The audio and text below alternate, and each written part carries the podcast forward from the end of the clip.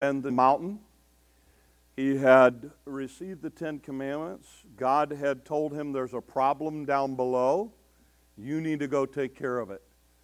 So Moses has to leave God, and uh, I'm sure that was not an, something he wanted to do, but something he needed to do. He understood that God was upset. God actually offered Moses the opportunity to wipe out the children of Israel, who had been a thorn in his side anyway, and start over with Moses. And so Moses was kind of in a quandary there. I mean, he could have said, "Look, these people, you know, they've been a problem for me from day one, and I don't, I don't necessarily want to keep this up. So let's just start over with you and me."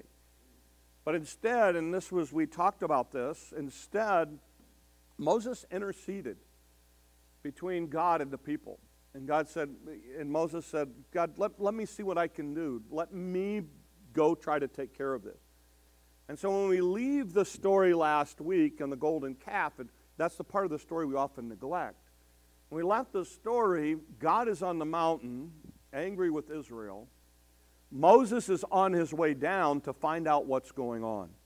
And that's where we're going to pick up the story.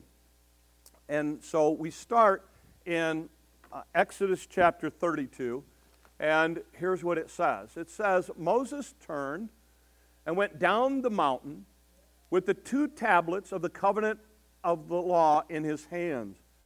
They were inscribed on both sides, front and back. The tablets were the work of God. The writing was the writing of God, engraved on the tablets. This is one of the three instances in which we have God's finger writing something. Uh, we have it here in this story. We have it at the story of Nebuchadnezzar and the writing on the wall. And we have it with Jesus' writing in the sand with the woman caught in adultery. Uh, notice also, just real quick, fun rabbit trail. The commandments are written on both sides of the stone. So, you know those beautiful things that you have in your house where you got the commandments written and one's on one side and the other's on the other side? Well, technically, you only had like half there, and then you have to flip it over on your wall, and the back half would have the rest of them. Uh, but that doesn't make for good wall art, so we don't do that. So here's the idea, okay? So it's, it says, when Joshua heard the noise of the people shouting, he said to Moses, Now we're introduced to Joshua again. We'll talk about that in a second. There is the sound of war in the camp. Moses replied, It's not the sound of victory, and it's not the sound of defeat.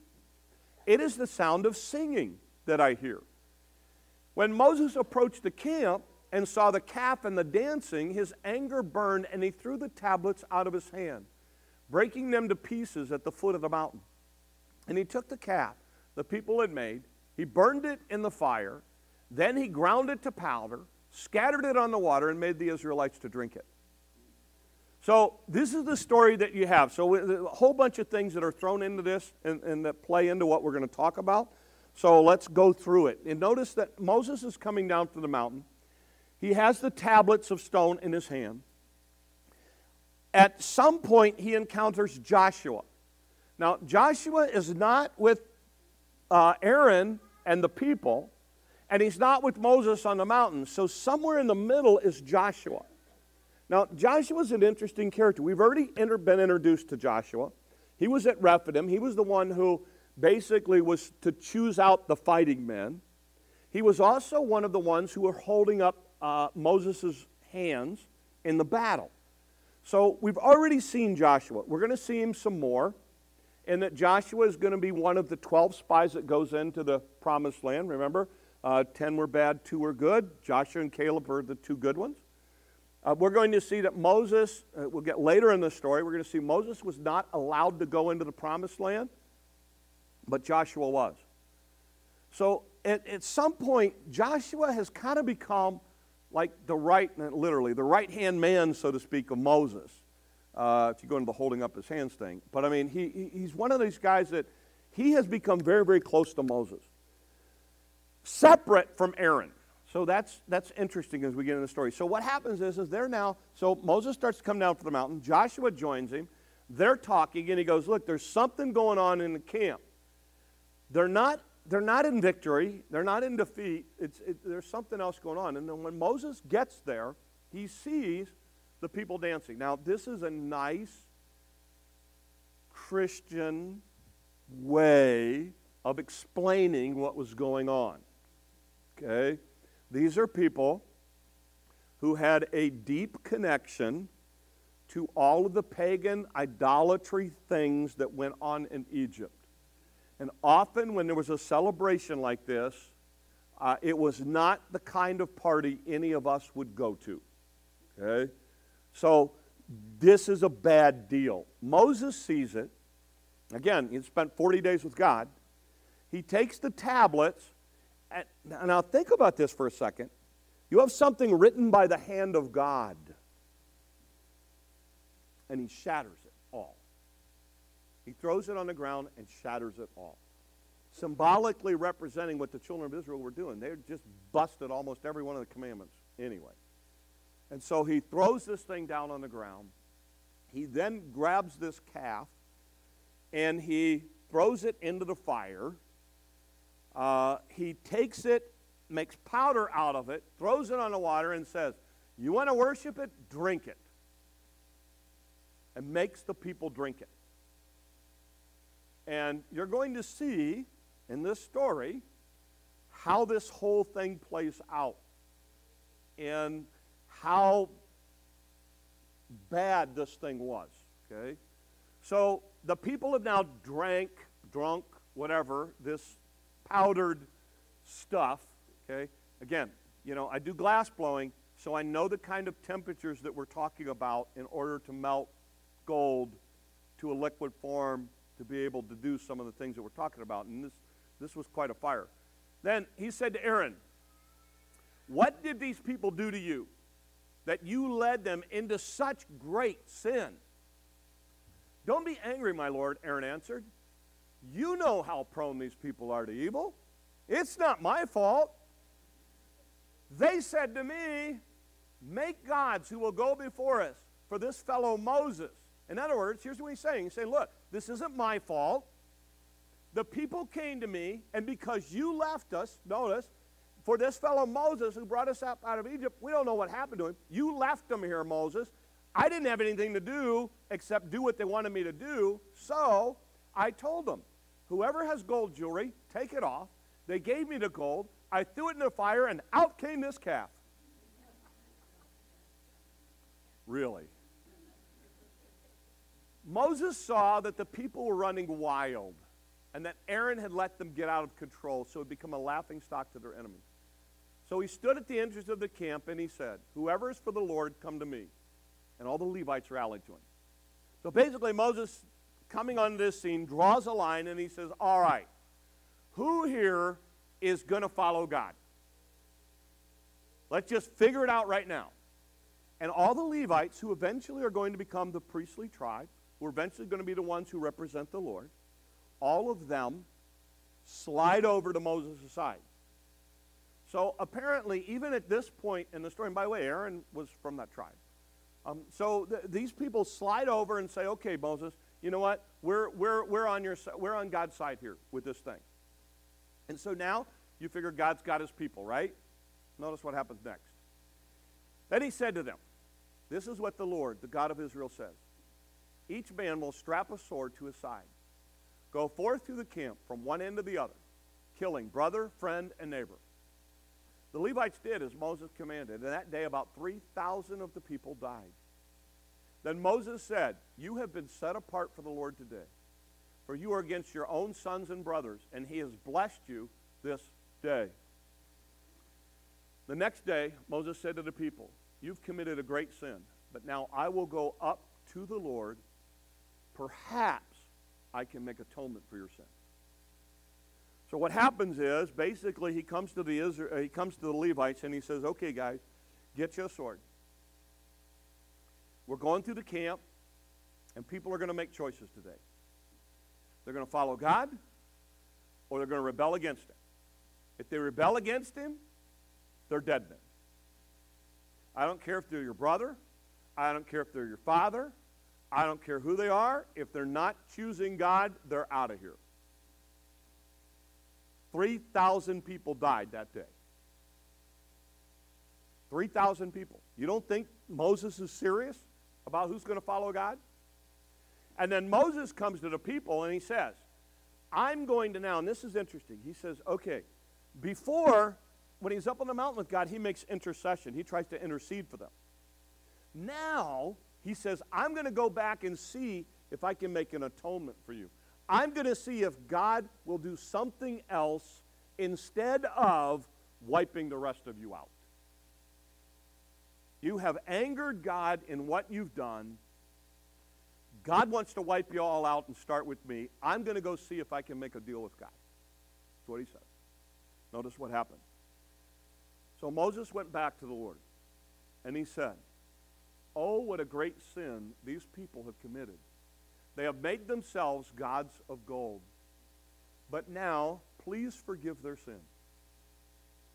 And if not, then blot me out of the book you've written. Notice what God said. The Lord replied to Moses, Whoever has sinned against me, I'll blot out of my book. In other words, God said, No deal. Now go, lead the people to the place that I spoke of. My angel will go before you. However, when the time comes for me to punish, I will punish them for their sin. And the Lord struck the people with a plague because of what they did and with the calf Aaron had made. So, what you see here is this incredible story where Moses basically goes before God and says, Look, take me not them. And God says no. Now, I talked about, so let's just talk about some, I think the implications of this story are huge, particularly for us today in our culture. First of all, I talked about this last week. In, in, in, in the story with Moses and God on the mountain, Moses intercedes for them. And he says, God, please give me a chance to go take care of this myself. And God says, okay. Moses goes back up, and, he's, uh, and I talked about how that was a picture of Jesus Christ interceding for us. Okay? Here you see a second part of what Jesus does in the atonement. And that Moses goes in and says, God, look, let me take their place. Don't wipe them out, wipe me out. Let me be the one who takes the punishment, not them. And again, in this story, you see a picture of the cross. You see the fact that God is angry at us because of our sin. We are born sinners. We are born apart from God. God's at one point God's judgment will be poured out on sin and on sinners. But Jesus comes in and intercedes for us and he says, "Look, I will take their place." Here's the great thing. And this is where you see a little bit of glimpse of it. In the story of Moses, Moses intercedes and God allows that. Moses wants to make atonement, and God says no. In the cross, you see Jesus interceding for us before God for our sin. And you see him making atonement for us, and God says yes. God says, I will accept that sacrifice. The Christmas story is about Jesus coming to the earth to die for us. The cross story, Jesus at the cross, is about him interceding and him making atonement for us, shedding his blood. That's why we, we have communion each week. We, we, we, re, we, we remember his sacrifice of his body and his blood. The resurrection is the fact of Jesus saying, Yes, I accept the atonement of Jesus Christ for your sin. Therefore, giving any of us the opportunity to put our faith and trust in Jesus Christ. So you have a little bit of that picture here in the story of Moses. I think there's two big principles that I want to pull out to, for us today with this story that I think sometimes we forget. Uh, because it, when you look at this story, it's like, wow, that, I mean, that, that's like hardcore kind of stuff. Uh, here's the first one uh, choices have consequences. Choices have consequences. And I think we forget that. Uh, you know, we, you're driving around now and you're starting to see, uh, probably the earliest I've ever seen it, but you're seeing combines and stuff in the field. You know, guys didn't get up last week and go, you know what? I think I'm going to go plant some corn. And then this week pull a combine into the field. No. In, in a lot of cases, they were making preparations of the soil last, last late fall, early winter. They planted sometime March ish, April ish. They're just now reaping. You know, and they sprayed it and watched it and prayed for rain and, and, and then all of the stuff that goes with it. Now it's reaping time. And I got news for you. You know, I don't know if you've ever done the math. Do the math sometime. Uh, one kernel of corn is what they planted. How many kernels of corn does an ear have on it? I, I know somebody here knows that on average because you know how many rows and all that kind of stuff. Eh, you know, eh, you're well, it depends on the variety and the type and the. Oh, you got the point. It's more than one. Okay, it's a lot. And if you get two ears, it's even a lot more. Why? You always reap more than you sow. You reap what you sow. You always reap more than you sow. The harvest is always late in coming. Those are principles of, of sowing and reaping. You're now watching them reap what they sowed a long time ago. It's the same way. I, I, tell kids this all the time. Kids, look, get this. You do the hard things now, life will get easier. You do the easy things now, life will get harder. It's your call. It's your call. Don't you learn that in sports? You go and you practice and practice and practice. You do the hard thing. You know, nobody in, nobody in basketball goes, okay, during the game we're going to run wind sprints. Nobody does that.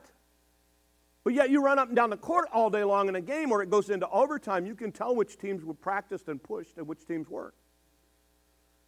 You see that over and over and over again as it plays out in life. And I, I think we forget this, but you reap what you sow. Look, I, I don't want to jump in the political thing, but uh, listen, you know, we, we had Supreme Court Justice uh, pass away this week.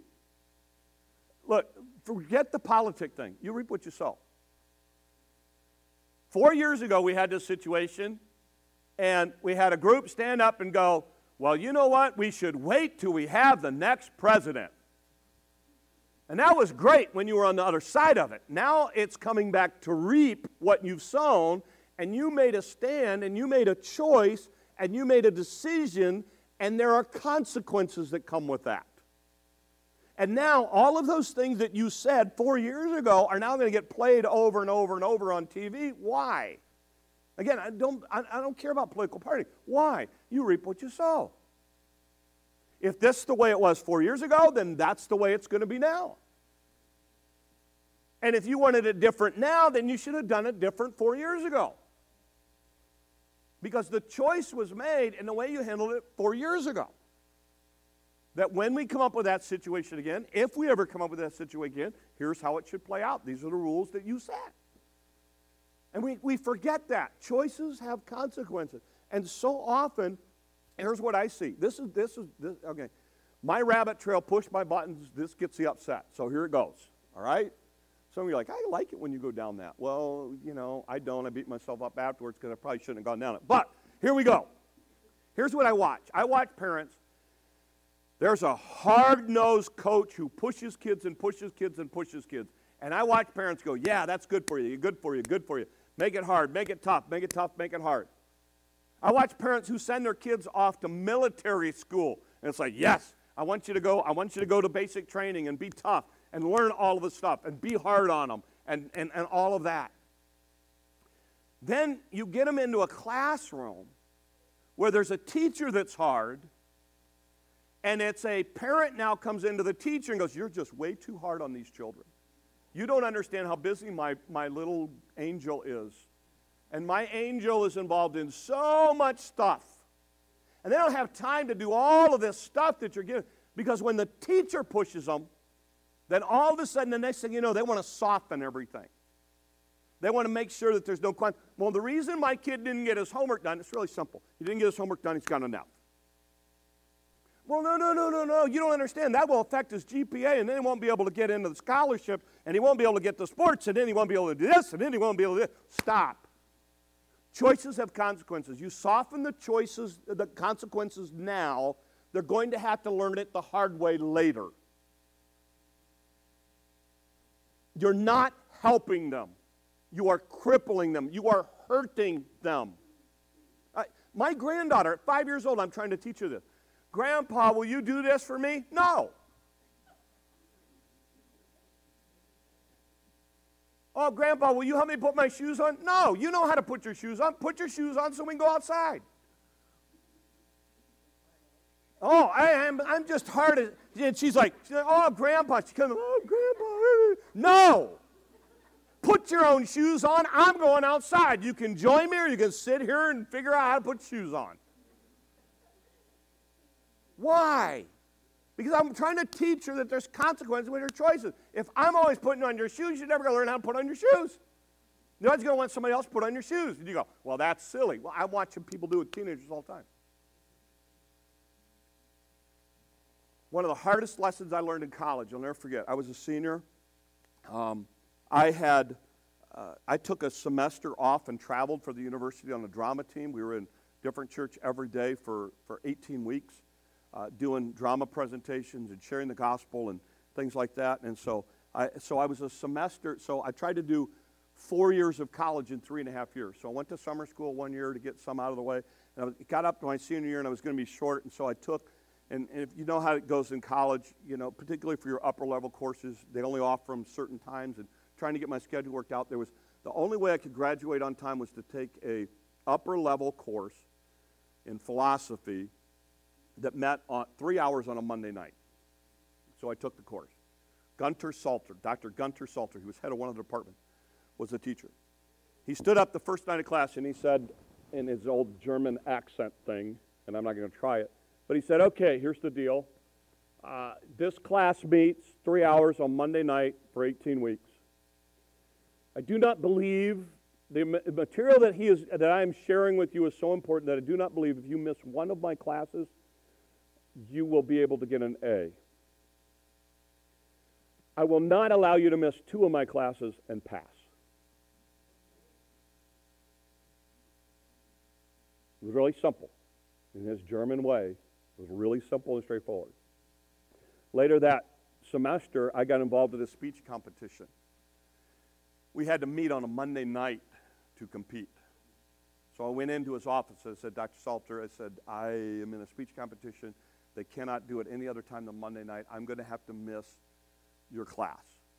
And he said, You understand you will not get an A? And I was like, Yes, I understand that. This is important to me. I don't, I, at that point, I didn't care about a GPA. I just cared about graduating. You know, I, wa- I wasn't summa cum laude. I was diploma cum lucky. So I, I, you know, I mean, it was one of those deals. So that's what I was after. That's what I was after. So I was like, okay, fine. So I entered the competition. I did really well. I made it to the semifinals. Guess when competition was? Monday night.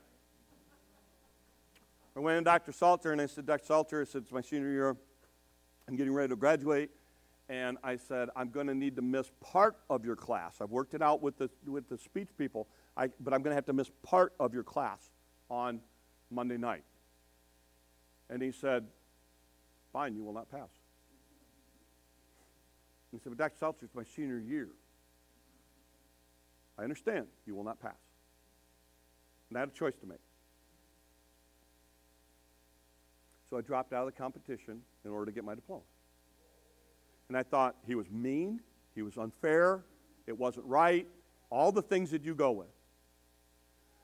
But what he did in that class was taught me something that was far more valuable than anything I would have learned in any competition or anything else, and that was simply this life is about hard choices. And a lot of times you don't get to make a choice where you get two wins, it's a win lose. And in order to do this, I had to give up that. That lesson did more for me in my life than anything I ever learned in this class or anything I ever learned in competition. Because he taught me, you make the choice. I'm going to be I'm going to give you an advantage you don't always get in life. I'm going to tell you what the consequence is before you make the choice. And I'm afraid that we're conditioning a whole group of young people that we have, we're, we're, we're trying, and, and as adults, we're out there just trying to make it easy and easy and easy and easy and easy. And listen, we're not doing our kids and the generations after us any favors. Why? Because the best thing you could do, my wife does this in kindergarten. Choices have consequences. Good choices, good consequences. Bad choices, bad consequences. And when we start softening consequences, because you look at this story, I know, you look at this story and you're going, man alive, I mean, come on, is it that big a deal? They made a big calf and they had a great party. People needed to die over that? Yes. Yes. Because people needed to decide which side are you going to choose? Which side are you going to choose? Choices have consequences. Um, uh, the consequence for Aaron, by the way, um, I think is, is, great because you know what? You know who becomes the new leader in Israel? Joshua. The guy who's hanging up on the mountainside waiting for Moses. Because Aaron listens to the crowd. And even, and you're going to see this story later when they go into the promised land with the spies. Ten of the spies all go together, but Joshua and Caleb stand up against the crowd. And said, Yeah, we saw all that stuff too, but we don't think we, we think that God's just going to give us greater victory. I think it's important that we understand choices have consequences.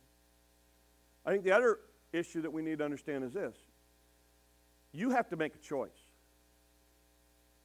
God's side or the crowd side. And I'm going to suggest to you that in the days ahead, this is going to become a bigger and bigger issue.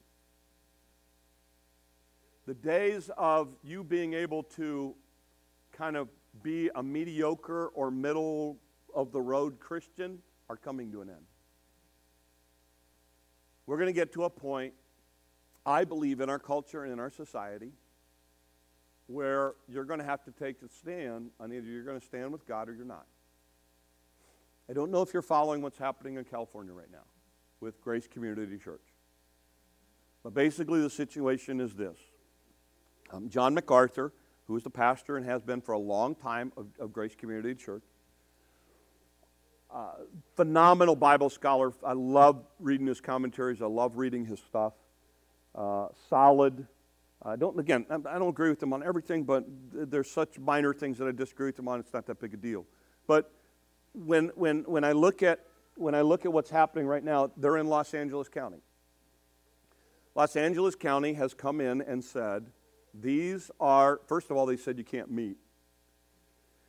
Then they realized since they let other people meet, they had to come up with something. So they sent this church a list of requirements they had to meet in order to gather together. The requirements were things like in your parking lot, you have to have one space between every car. When someone comes to your church, they have to register ahead of time, even if they're visiting during the week.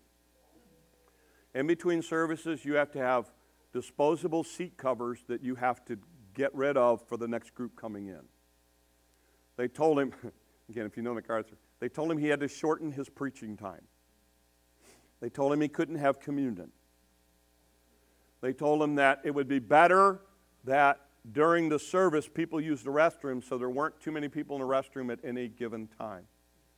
They told him that if you're going to meet together and somebody from another family spends more than 15 minutes with somebody else from a different family, uh, you need to quarantine that person for 14 days.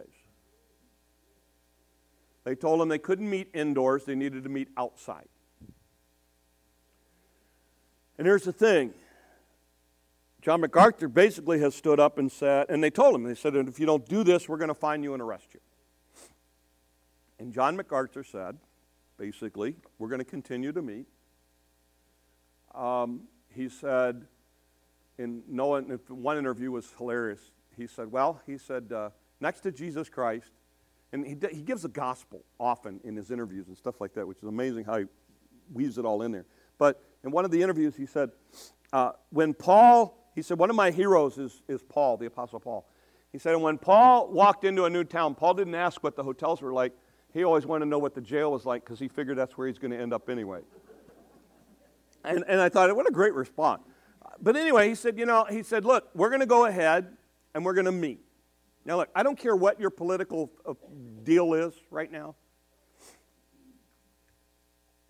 And you could debate whether or not he should have just said, you know what, we'll just meet outside. I mean, you can have all of those debates. But what has happened over there is he is, oh, they have opened up Pandora's box. Because it's going to go one of two ways. He has basically made a stand, and basically what he's saying is, you can't tell us how to worship. Now, I agree in principle with what they're doing because it's not applied equally.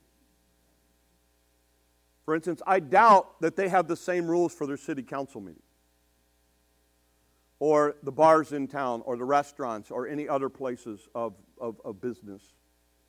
So, what has happened is this whole thing has kind of opened this thing up because they're telling them how to. When you start looking at me and going, you can't have communion, we have a problem, Houston. Okay? So there's coming a point, I think, in America where we are going to have to learn to stand and we're going to have to make some very difficult choices, and those choices are going to have consequences. So let me just play it out for here. Let's say that all of that was happening here. How would I respond? How would the board respond? What would we do? Here's the thing if it is equally across the board, I have no problem closing these doors.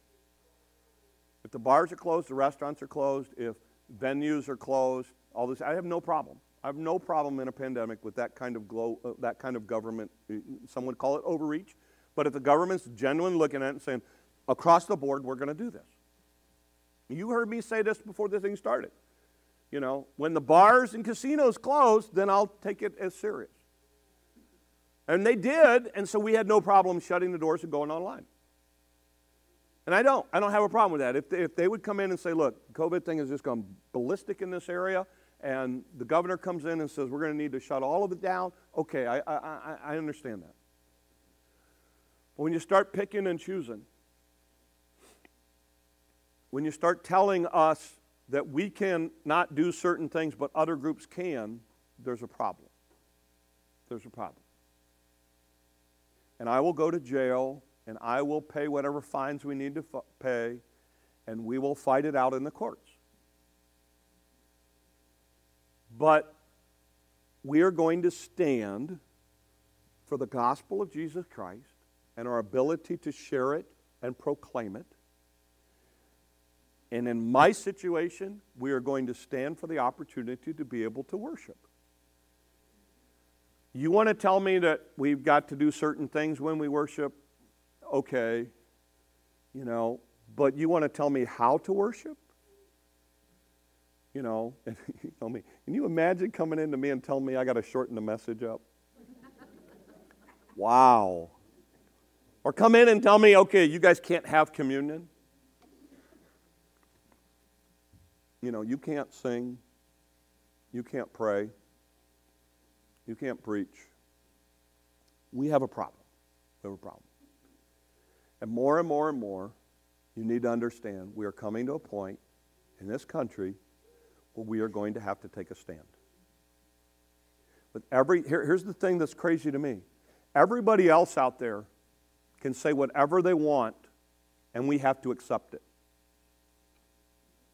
So why can't we? Why can't I go out and, and say, Jesus Christ is the only way, the only truth, and the only life? No one comes to the Father but through Jesus Christ. Well, what about all these other? Maybe you misunderstood me. One way. Well, yeah, but what about all these sincere people? Stop. Maybe you misunderstood me. One way. One way. There's one side here. One side. You go, well, boy, that's awful. That's awful narrow. Yes. In fact, I'm glad you brought that up. Because Jesus said, narrow is his road. Wide is the road everybody else is traveling, leads to destruction. Next question. I mean, sir, we're going to have to learn to be able to take a stand for Jesus Christ and God and understand there are consequences with it. Like, like MacArthur said, he wasn't fighting the issue of going to jail. He's like, I'm going to jail. Go ahead. You're going to find us. We're going to be here.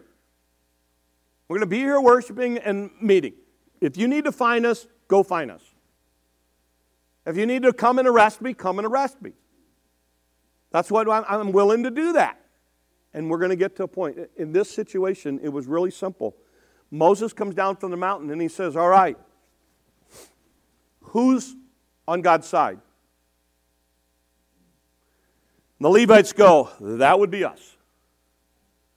And he said, Okay, we're going to go take care of this problem now. And I believe they went house to house and said, Which side? Uh, I'm not going to follow that God and thing. You know, he left us and took us out of Egypt, and it was so much better in Egypt. Next. Next. And Moses goes and says, God, please take me, take me instead. Wipe me out. Don't do this. And God said, No, no, no. No, because again, there's a there's a the individual responsibility. The individual responsibility said, they made this choice, they paid for the consequences of it.